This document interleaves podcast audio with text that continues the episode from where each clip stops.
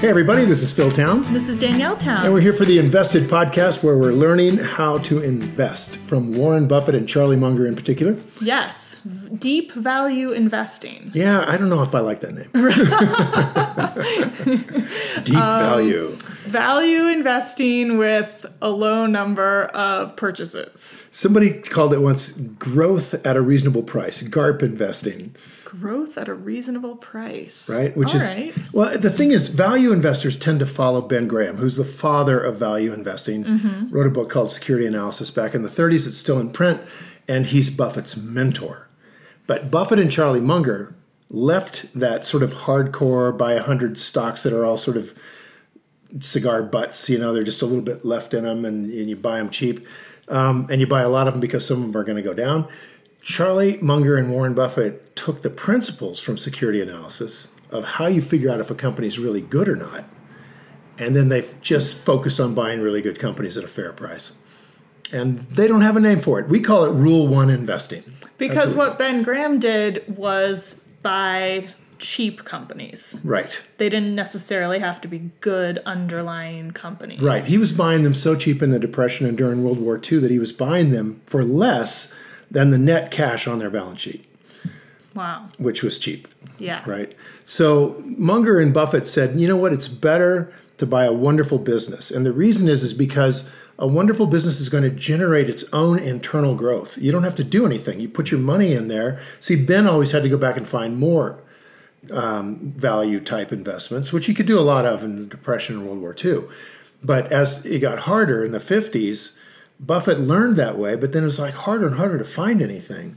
And you had, and, and what Charlie pointed out is if, if all we do is buy a couple of great companies, the compounded rate of return that those guys generate on their own earnings can make you rich all by themselves. Hmm. It's just knowing whether they're wonderful or not. And for that, we've played Charlie Munger a million times. Yeah. Okay, and we were times. at his annual meeting. And we were at his annual awesome. meeting. And he's basically following these four principles that we got to be sure we understand the business, and we got to be capable of that. We have to make sure it has a moat, which is an intrinsic characteristic, keyword intrinsic, built-in characteristic that protects them from competition, like a, a really good brand or a secret or some kind of, you, you know, you have to go to a big trouble to switch away from this person to that mm. person or something mm-hmm. or that product.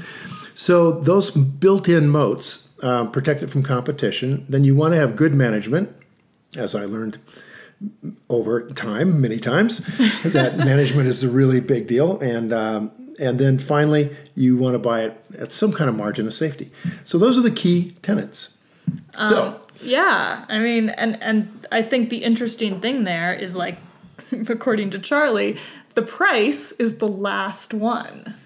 I mean, the Ben Graham original style was price is everything. Price is everything. And according to Charlie, price is the last consideration after you've found a wonderful business. Yes, because even if you make a mistake on the price, the wonderfulness of the business will probably make things all right at the end. Well, that's a good point. Yeah, probably, right? Well, unless you buy it at like the very top of an ultra-inflated market or something. And even then, it's even possible you'll come out okay. If you can wait it out. If you wait it out. If you've got the time. There was a really good real estate entrepreneur that a friend of mine told me about who was building and developing down in Turks and Caicos. And he uh-huh. told this guy, who's this, this guy's mentor, he told this guy, look, you know what I found out in sixty years of real estate investing?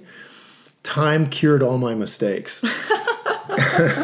Well, if you, time is a luxury some people can't afford. Exactly true. But with real estate, of course, the, the intrinsic characteristic that protects it from competition is location. And this guy just bought good locations. And if he paid too much, eventually time yeah, that's worked true. in his favor, right? Yeah. And I think that's a lot of what Charlie and, and Warren have found out. Is that time works in your favor when you've got a wonderful business. It works against you when you've got a crummy business. Yeah. Because eventually it's going to go down. So we want to focus on this podcast on the things that make a business wonderful, that those four characteristics or three characteristics, right? What we call the, you know, the meaning of the business. And we like to think of businesses that match your values. um, as a way of connecting deeply and trying to use your money as a vote for the future that you want to see. Exactly. Finding your mission. Finding your mission and, and voting putting for the companies money there. That, that have a mission you support. Exactly. And then avoiding the problems that come with startups and with with new stage companies and I P Os and companies that really look like they might be great, you know, yeah. like a Tesla might be phenomenal and we want to invest oh, in it because it matches our values. You are preaching to the choir on Tesla, Dad. Mm-hmm. I really like it. I know. It's I want great. it. I also just want a Tesla. I mean, who doesn't really want to put, put money with Elon Musk? I mean, who doesn't want to give that guy some money to, to crank it up with, you know, and you end up with your Tesla on Mars or something. It's just going to be amazing the, the, the way this guy thinks. But yeah, we have but. to be able to know that with a high degree of comfort where that company is going to be in terms of its cash flow ten years from now. And it's just impossible to know that with, with a company like Tesla. So we have to put that one in the risky biz category, right? That's like rolling the dice. Yeah, yeah, unfortunately. But um, let's come back on that. Risky biz portfolio. It's about, just real quickly, it's about ten percent of my portfolio I'm I'm happy to put into companies that I can't really project out ten years. They're relatively new technologies or they're just really great people and I think they're going to do great. Um, but it makes investing really fun when you've got a little bit of money over here. You, you're willing to lose seven out of ten mm. of those and, you know, maybe three hit home runs. Yeah, right? yeah. But it's, the majority of our portfolio is focused on really wonderful businesses, which means they've got a track record that goes back, for my purposes, at least ten years. I'd like to see you look at ten to fifteen years track records so that you can really see how this business is done through the business cycle, that's which is typically time. about a ten-year cycle. Yeah, it's a long time. Right. And what that means, of course, is that businesses, you know, the economy doesn't just go straight up all the time. It has recessions. And during recessions, some companies really have big problems. Buffett likes to say, you know, you never know who's swimming naked till the tide goes out. I have not heard that one. And it, it's really saying that these companies all look good when the when the tide's coming in because it lifts all the boats, you know. But when the tide goes out, you're standing there and you got no shorts on, and that's that's because your company wasn't as wonderful as it looked like. So one of the things that makes a company wonderful is the ability. Watch this transition. Right oh, here, please. Is the ability of the company um, management to properly allocate capital. This is what makes a business really great. This is one of the key things that a chief executive officer has to do, and that is to determine where to put the money that we've been making. In other words, where to put my money. As the owner. As you, the owner. You, the owner, own the money. I own the money. The C E O's job is to allocate the money either to you or back into the business. Right, and this is how I want you to think about it, Danielle. When you buy one share, you own the entire company. Think of it like this is the, I mean, I'm the, I'm the sole owner of this business. And these guys are using my money, which I've bought this company with, mm-hmm. and the earnings of that I get, right, the free cash flow that's there, that's mine. I can do whatever I want with it. I can make you give it to me or you can reinvest it, right? Yeah. Now, obviously, we can't if we only own a share. But let's think like that because it changes the way you look at a business um, and it changes the way you invest. Well, and when you are only buying... Let's say at any given time you say you have four to five companies in your portfolio.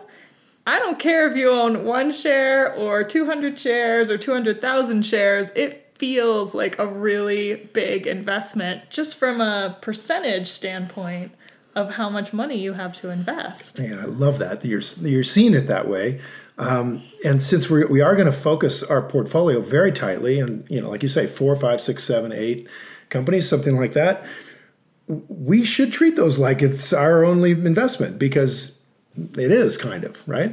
Yeah, I mean, it feels like that. Yeah. So, does it feel like that to you when you have only like four or five or whatever it is, major investments, a couple major investments? Well, I'll tell you, when, when you were little, I took all of the money we had and all of your money I was saving for your college. Oh, yes, Mom told me.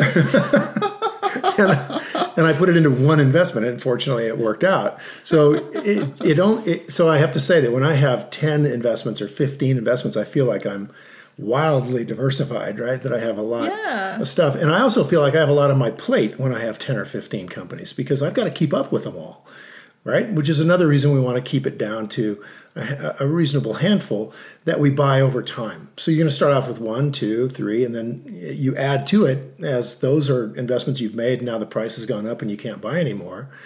because there's no margin of safety, you move on to other companies. And you all like that, the portfolio so that grows organically.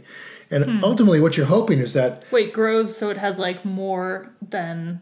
Say five or companies? six. Well, it's going to grow up organically to say, let's say about eight or ten. Okay. And then what you're hoping is that took maybe ten years to build that up, right? Mm-hmm. And then the business cycle is gone. Mm-hmm. And now you can buy some more of the original ten because now they've all gone on sale again. Mm-hmm. So when back in two thousand eight, when the market was dropping like a brick, Buffett told all the people in Omaha at, at that big meeting he does every year, that he he hopes that all of these stocks he owns would go down by fifty percent. And the, the, there was this audible moan in the in the audience, like, oh, no, because it means Berkshire goes down, right?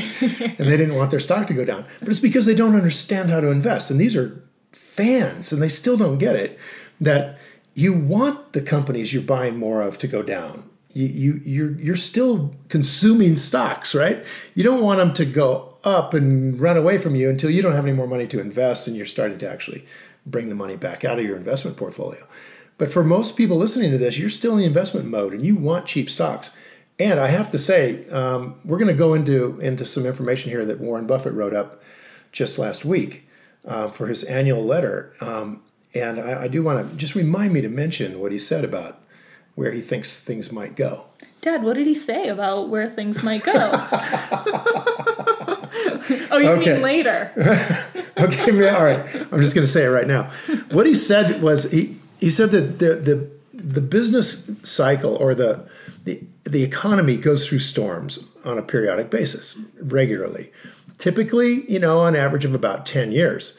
Now, this is pretty important. In other words, he doesn't say that in every year that he puts out a letter. He doesn't warn everybody that, hey, the business cycle is changing, right? It may be going through a new, a big turn.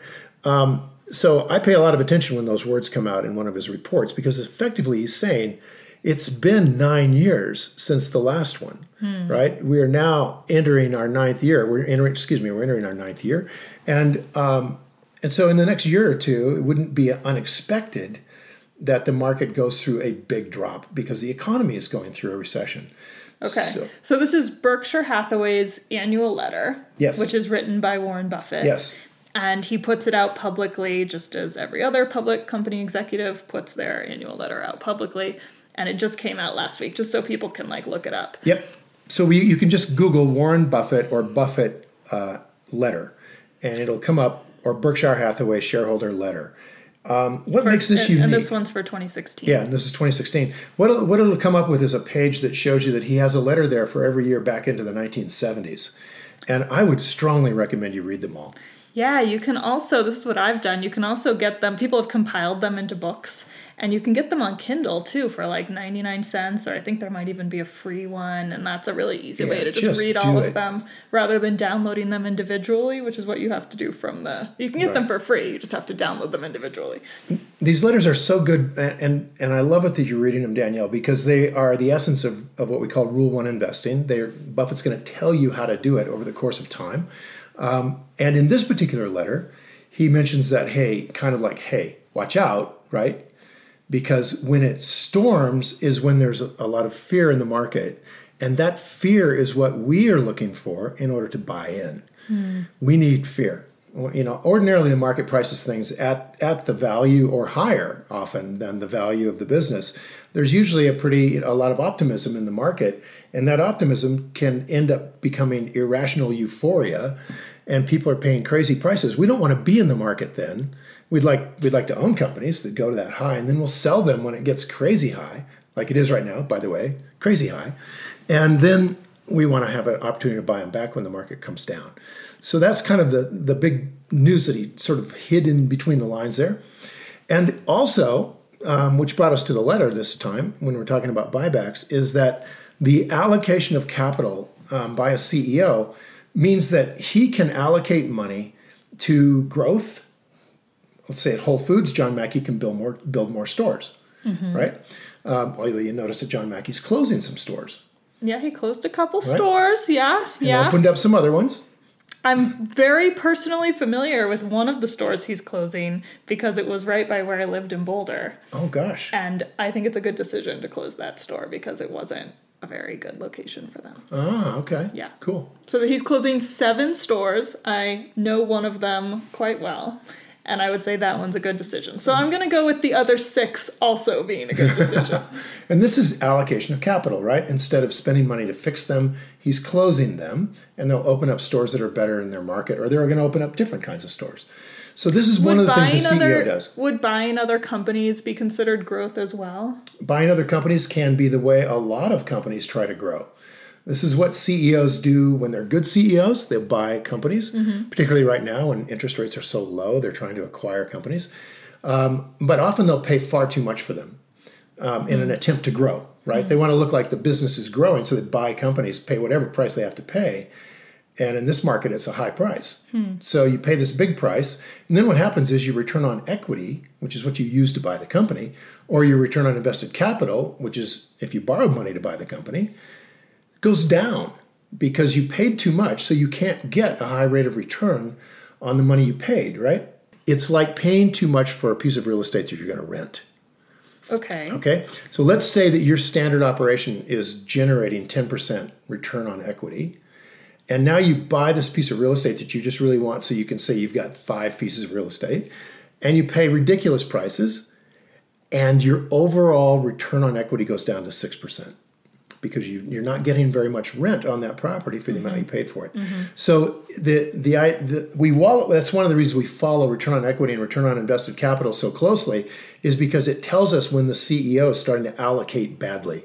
Hmm. Hmm. Right. And again, remember. Well, it's interesting. Yeah. Because like, again, back to that store in Boulder that, that Whole Foods is closing. Yeah.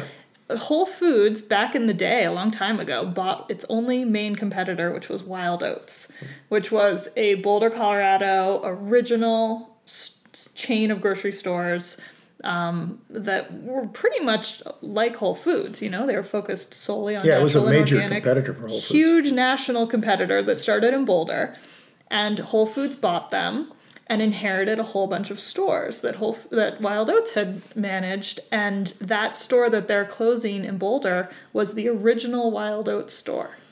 Very interesting. And they kept it open this long, even though it's really not in a great spot. I think just because it had had that history. And, and now they're being a little more ruthless, with yeah. their, which they should be. Which they need to be. They need to be. And that's one of the powerful things that competition does, is it makes you make hard decisions. Yep. Right. But it's an interesting way that to think about, like, okay, that you buy a company, here's this sort of other stuff that shows up into your company, other culture, other decisions that somebody else made to open that store in particular, you know? Yep. Um, that might have been different than Whole Foods themselves would have done. Absolutely. And and that's one of the biggest problems when companies are acquiring other companies. When you're looking at a business and you see that it's growing by acquisition. Um, and you can see the acquisitions, by the way, on the cash flow statement. Mm. It has a line called acquisitions. Oh, that's good. Um, and you just look at it, and you can see that they're spending tons of money or they're spending no money on acquisitions.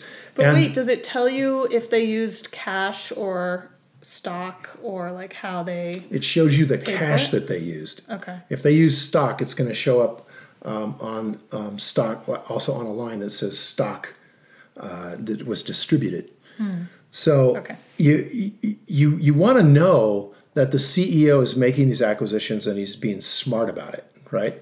Um, so a bad C E O is going to buy stuff just to get bigger, and the return on equity and invested capital is going to go down. His debt is going to go up, and you see it all the time because they just want to get bigger in the five years that they're the C E O. Mm-hmm. And those guys destroy more companies doing those kinds of things. It's very difficult for a company to acquire another company and integrate its culture and values and have it really be accretive or, or, or add to the overall value of the business. Accretive, good word. Accretive, yeah. yeah. Good word. No, it is. It, like, mergers are fascinating to me, not just from a, like, legal, like, how do you put it together standpoint, but, like, what happens after everyone's signed on the dotted line and the money has moved? It's hard to put companies together. It is. It's hard to put employees together who worked for completely different companies that were often competitors. It is. I mean, it's really scary for people when that happens because they know that there's going to be multiple people for the single position, and they don't know if they're on the chopping block. Yep. And often what happens is the people who can move the easiest, who are your best people, mm-hmm. you know, they've always got headhunters out there knocking on their door. Yeah. They start answering the door. Yeah, because there's so much uncertainty. Yeah, they're yeah. not sure that they're going to be appreciated in this new culture. Yeah. And bam, they're gone. So that's one thing that C E Os can do with capital is buy companies. Yep. They can buy companies. Another thing they can do is they can um, they can grow their own company, right? Just mm-hmm. internally grow. Mm-hmm. And another thing they can do is they can give the money back to shareholders in the form of a dividend, mm-hmm. right? So they just pay the cash out um, that they don't need. We like that. We like which that. Which is great. Yeah. And another thing they can do is they can repurchase their own stock. Yes. Buybacks. Buybacks, right? And these share repurchases can be really, really good, accretive to the owner, or really, really bad and be wasting his money. So when you're looking at a company and you see that they buy back stock, you want you have to hope that they treat the purchase of their own shares the way that they would treat acquiring another company. Hmm. They not that they have to look at the management team, right, or anything, but that the value that they're getting when they buy this thing is substantially accretive to the shareholders of the business, that they're getting it for a bargain. So they want to buy their company, essentially, at a good price. At a good price. And the problem with share buybacks, particularly in this era with super cheap, artificially cheap money, which means businesses can buy, can, can borrow money from banks, really good companies, at super low interest rates, and then go buy back stock with it, mm, right? Mm, mm-hmm. And now why why would a C E O buy back his stock and pay a very high price for that? Why would they do that? Why would they be so stupid, right? Well, the first argument is that C E Os went to business school, and in business school, they told them that the price equals the value. And so he has an automatic answer. Back to that. Which is really no joke. It's an automatic answer. You can't hurt me, because the business school people told me that price equals value. So if I B M is at two hundred dollars and I'm buying back the stock, and then I B M is at one hundred twenty dollars and I'm buying back the stock, you can't criticize me because both neither of those are on sale. Neither of those are overpriced. It's just, it is what it is, right? And I B M C E Os have been buying back stock using that excuse for twenty years. They've bought back half of the company. And sometimes they pay oops, just ridiculous prices. And every once in a while, they pay super cheap prices. But often what they do is they buy stock back more when things are good than they do when things are bad. And that means they're usually paying too much, hmm. which is really unfortunate that, that C E Os don't think, what is the value of my business, right? Well, I'm sure they do think that. They're just thinking, as you said, that the value is whatever the price on the open market is. Right. How, how comf- I mean, that's pretty convenient, right? The yeah, price is right. what it is in the open market. That's the price of my business. That's, That's the, the value of my business. Of my business. Yeah. All right. Well, so, so I can buy back the stock. By the way, what they're doing here, and somebody asked me this when we first mentioned buybacks, um, they said like they buy them from individual shareholders, right? And they right. don't. No, but, they do. No, they don't. They buy them on the open market. Right. They that's buy from... stock that outstanding stock that's available on the market, and it happens to be, yes, from people who oh, own. Okay. But it's not like they call up people and say, no, we're, no, no. we're forcing you to sell your shares or no, something. No, they don't. They don't. They don't, like, call back shares by force. What it is is people who want to sell on the market right. just happen to be selling it to the company. Sure. And then once the company buys the shares, those shares just become part of the company's float of shares, and it essentially makes it so that there are fewer shares available in the market. Right. They they essentially put those shares out of, they take those shares out of the outstanding shares. Yeah, exactly. Right. So they're not so, available to be purchased anymore. They're not available to be purchased, and the total number of shares goes down. Mm-hmm. And this is real important, because if the total number of shares just went down and you own shares, your shares just became more valuable. Well, at the very least, they, you just own more of the company. Which you have a higher them, percentage of the company. Yeah, which would make them more valuable. Theoretically, possibly. They might would. be the same price, but they represent a greater portion. Yeah, they represent a greater portion. It's, I mean, think of it like a pizza, right? If you've got four pieces of pizza there yeah. and four owners, and one of the owners wants to get rid of his pizza, you could buy that back, and then now there would only be three pieces, and you'd smear you'd smear the goo around, right? Smear around the sauce, so you wouldn't see where it was cut, and then you'd recut it, Right. And now there's three pieces. Yeah. So you went from a twenty-five percent ownership to a thirty-three percent ownership just because somebody bought back. Which, by definition, makes it more valuable. As right? long as the company is still selling for more money.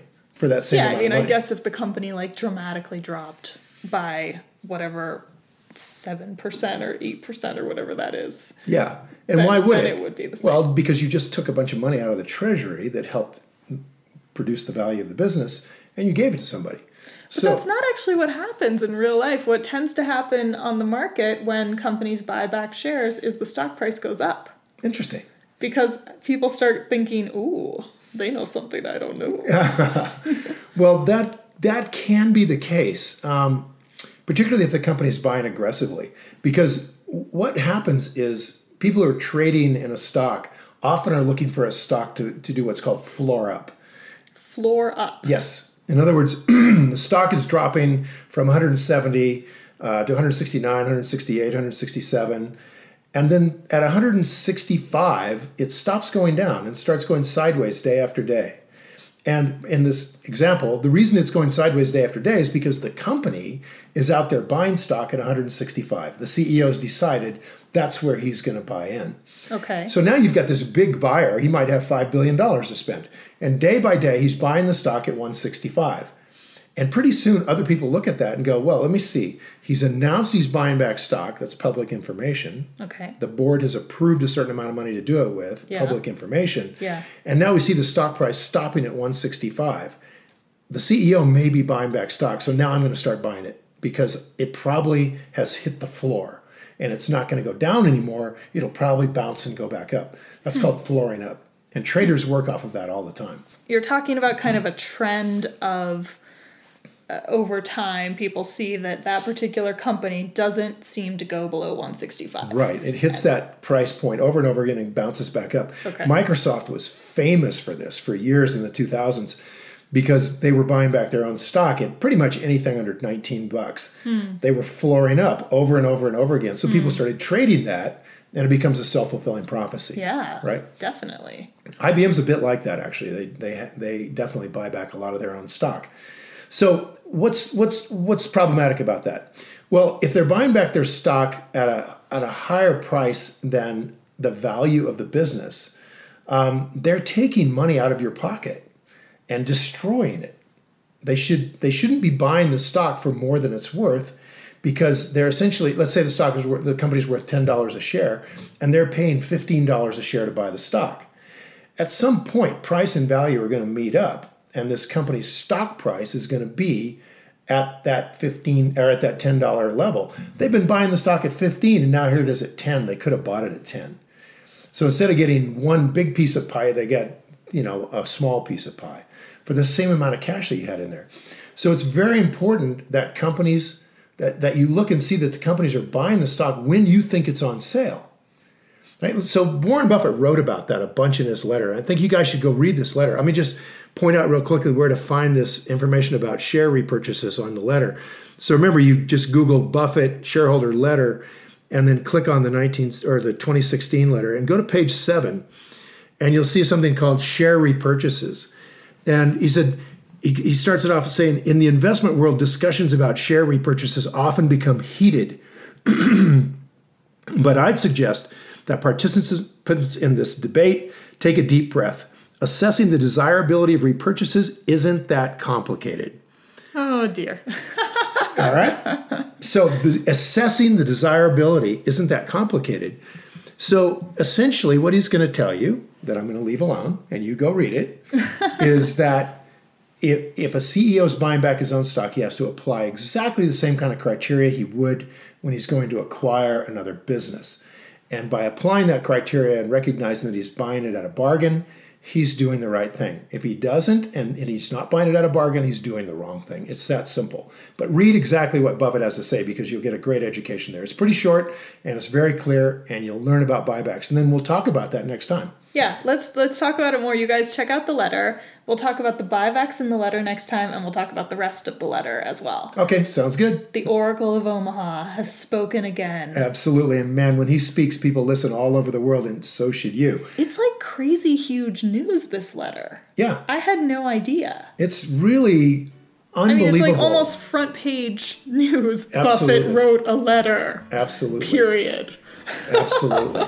Because he he speaks truth, and he speaks truth to power. And it's and he's laying it out there. And you'll see in this letter, he talks to some very powerful people in a very sort of tough way. We'll get to that next week. Yeah, sounds good. All right. Thanks, Until everybody. Then, time to go play. See ya. Bye. Hey, thanks for listening to Invested. We hope you enjoyed this episode. Head over to invested podcast dot com for our show notes and a special offer on how the podcast listeners can attend my three-day transformational investing workshop for free, where we just teach the heck out of you for three straight days. We don't sell anything, and we get you a scholarship to come to it for free. So come on over there and take a look at that. And by the way, as our lawyers want me to say, everything discussed on this podcast is either my opinion or Danielle's opinion, and my opinion's right, and is not to be taken as investing advice, because I am not your investment advisor, nor have I considered your personal situation as your fiduciary. So this podcast is just for your entertainment and education only, and I hope you enjoyed it. So until next time, time to go play.